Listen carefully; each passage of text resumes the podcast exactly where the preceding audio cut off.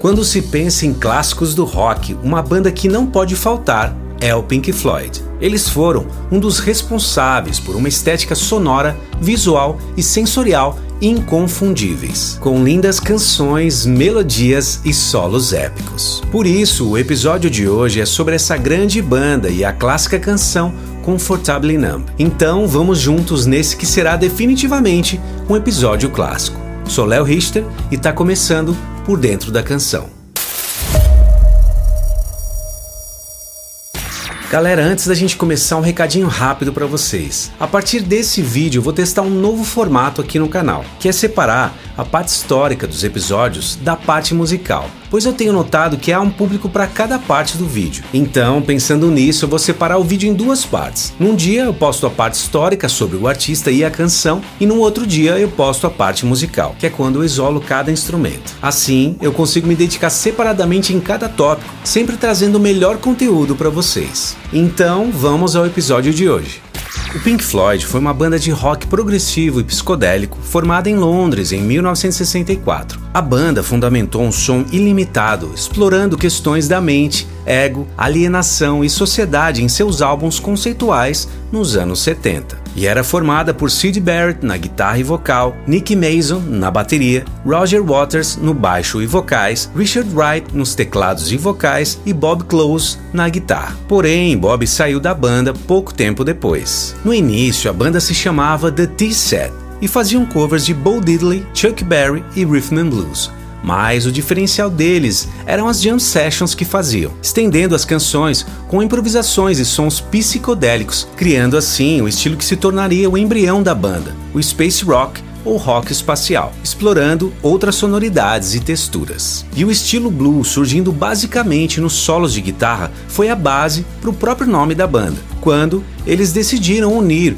os nomes de dois grandes bluesmen, Pink Anderson e Floyd Council como uma homenagem à música americana que eles amavam. Em 1966, a banda se tornou uma sensação nos metrôs, festas e pubs de Londres, chamando a atenção da gravadora EMI, que assinou um contrato com eles nesse mesmo ano. E em 67, eles lançaram o um álbum de estreia The Piper at the Gates of Dawn. O produtor musical Norman Smith e o engenheiro de som Pete Baum utilizaram eco e reverberação para criar um som único. Grande parte do reverb veio do Electromes Technic, um dispositivo de reverberação eletromecânico que oferecia uma alternativa mais prática de reverberações de mola e câmaras de eco na época, resultando em um álbum que teve influência significativa não apenas após o seu lançamento, mas muito além. E também foi sucesso no Reino Unido, alcançando o número 6 nas paradas britânicas. Não muito tempo depois do lançamento do primeiro álbum da banda, o vocalista, compositor e guitarrista Sid Barrett começou a mostrar sinais claros de doença mental, a ponto de muitas vezes congelar no palco, não conseguindo tocar sequer uma nota. E no final de 1967, o vocalista e guitarrista David Gilmour, amigo da banda, foi convidado para ser o segundo guitarrista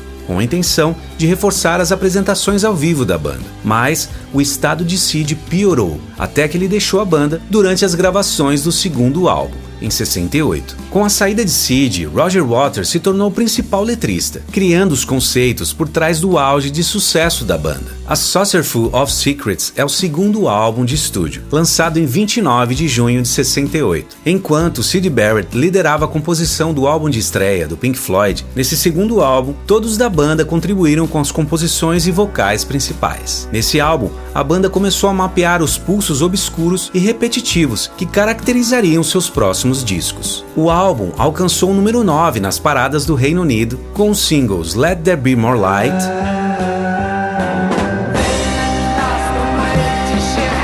E Remember a Day.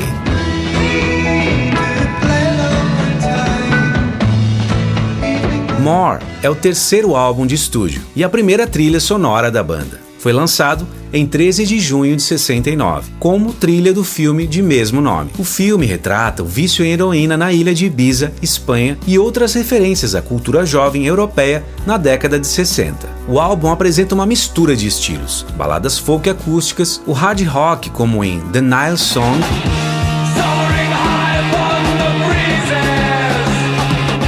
e Ibiza Bar.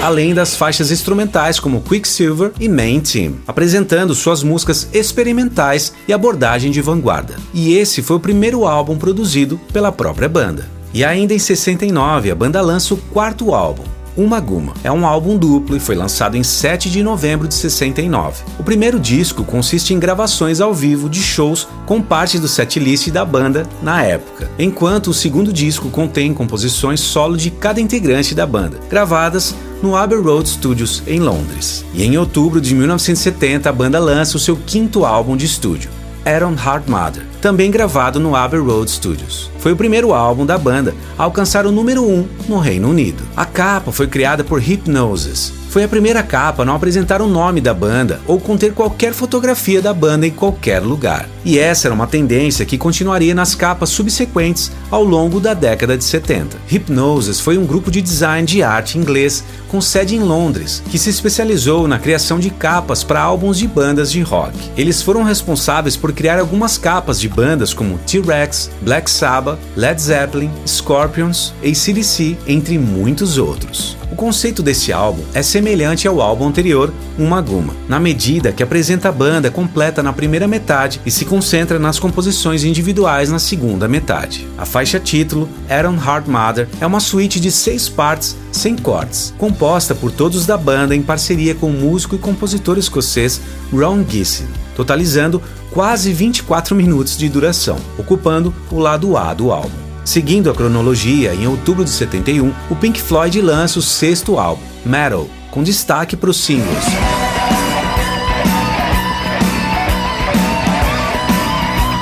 E Fearless.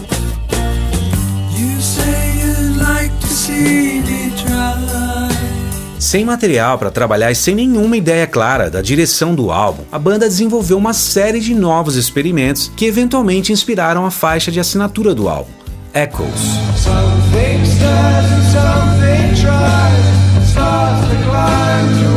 Com duração de 23 minutos, e ela ocupa o lado B inteiro do álbum. Embora os álbuns posteriores da banda fossem unificados em um tema central, com letras escritas inteiramente por Roger, Metal foi um esforço com contribuições líricas de cada um da banda. E a banda aparentemente passava longos períodos de tempo trabalhando em sons simples, ou um riff de guitarra em particular. Passaram vários dias tentando criar uma música usando uma variedade de objetos domésticos, por exemplo, algo que seria revisitado em seus próximos álbuns. E aqui temos outra trilha sonora, o sétimo sétimo álbum da banda, Obscured by Clouds, lançado em 2 de junho de 72, e serviu de trilha sonora para o filme francês L'Evalie, do cineasta suíço Barbet Schroeder. Em Obscured by Clouds, a banda fez uso massivo do violão. Liricamente, as músicas giram em torno do amor, um tema comum no filme em que o álbum foi inspirado. E o único single desse álbum foi a canção Free For.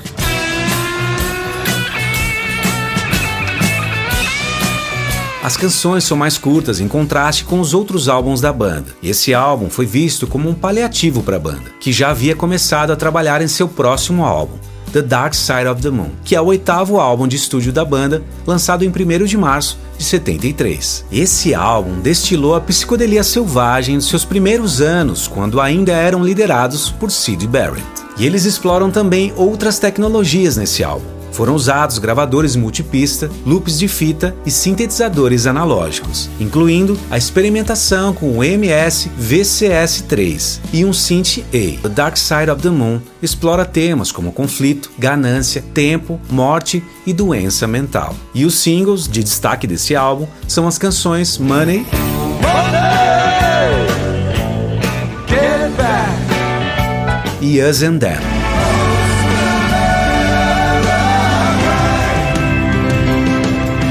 Dark Side of the Moon está entre os discos mais aclamados da história, muitas vezes apresentado nas listas dos maiores álbuns de todos os tempos. E esse disco ajudou a impulsionar o Pink Floyd internacionalmente. É o álbum de maior sucesso comercial da banda e um dos álbuns mais vendidos em todo o mundo. Em 2012, ele foi selecionado para preservação no Registro Nacional de Gravações nos Estados Unidos, pela Biblioteca Nacional do Congresso, por ser considerado culturalmente, historicamente e esteticamente significativo.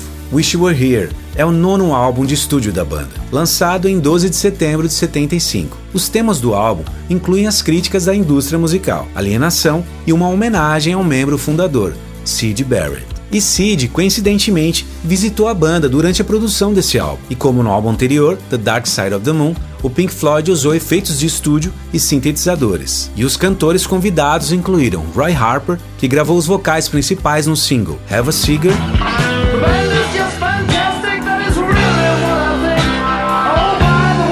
E Veneta Fields, que gravou os vocais de apoio em Shine On You Crazy Diamond.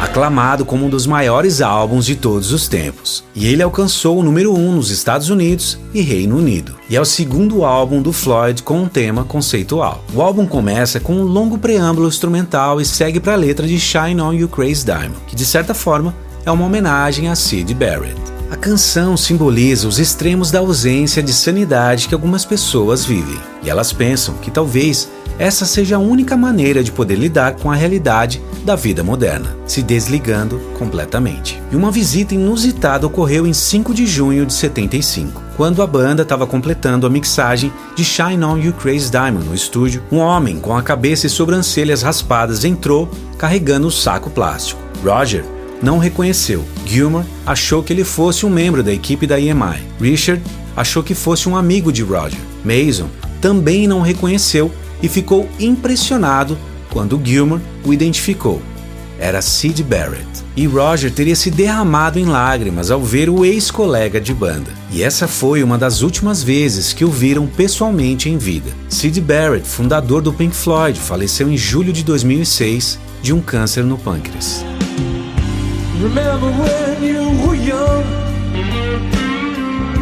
E o décimo álbum da banda, Animals, lançado em 21 de janeiro de 77, alcançando o segundo lugar no Reino Unido e terceiro lugar nos Estados Unidos. Animals é um álbum de rock progressivo e um álbum conceitual, com foco nas condições sociopolíticas da Grã-Bretanha em meados da década de 70 e foi uma mudança no estilo de seus álbuns anteriores. A capa do álbum mostra um porco inflável flutuando entre as duas chaminés da Battersea Power Station, que é uma central elétrica de carvão desativada, localizada na margem sul do rio Tamisa, em Londres. E eis que chegamos no 11º álbum da banda, The Wall, lançado em 30 de novembro de 79, uma ópera rock que fala sobre o personagem Pink, uma estrela do rock cansada, cujo eventual isolamento, autoimposto pela sociedade, forma uma parede figurativa. O álbum foi um sucesso comercial, liderando as paradas dos Estados Unidos por 15 semanas e alcançando o número 3 no Reino Unido.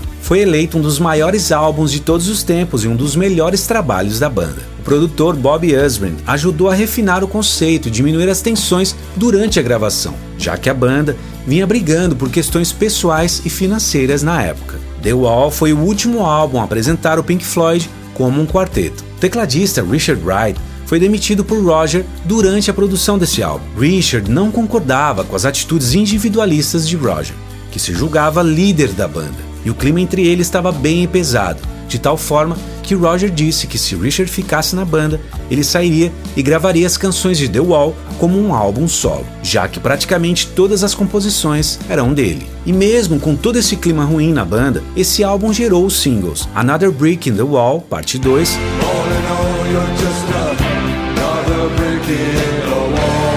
Run Like Hell,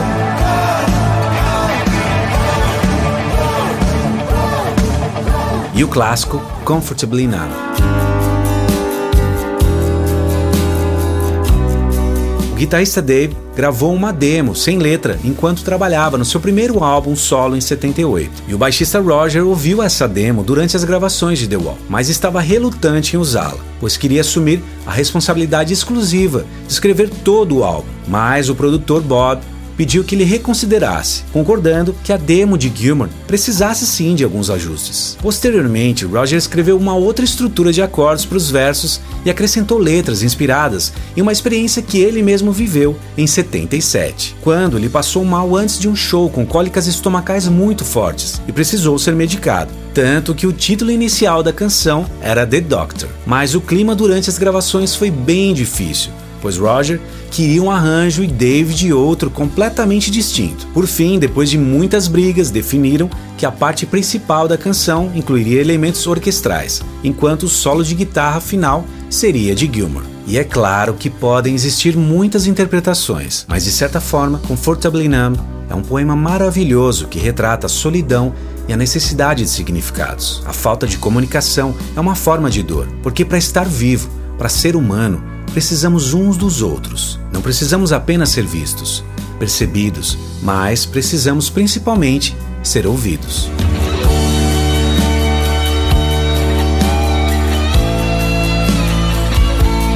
Bom, essa foi a parte histórica desse episódio. Espero que vocês tenham gostado. Deixe seu like, comente e compartilhe com a sua galera. Ah, e se ainda não é inscrito no canal, se inscreva para não perder a segunda parte desse vídeo, que será a parte musical, onde eu isolo cada instrumento e vozes para uma experiência completa dentro desse clássico. Então, vejo vocês na segunda parte desse vídeo. Fiquem bem e até lá!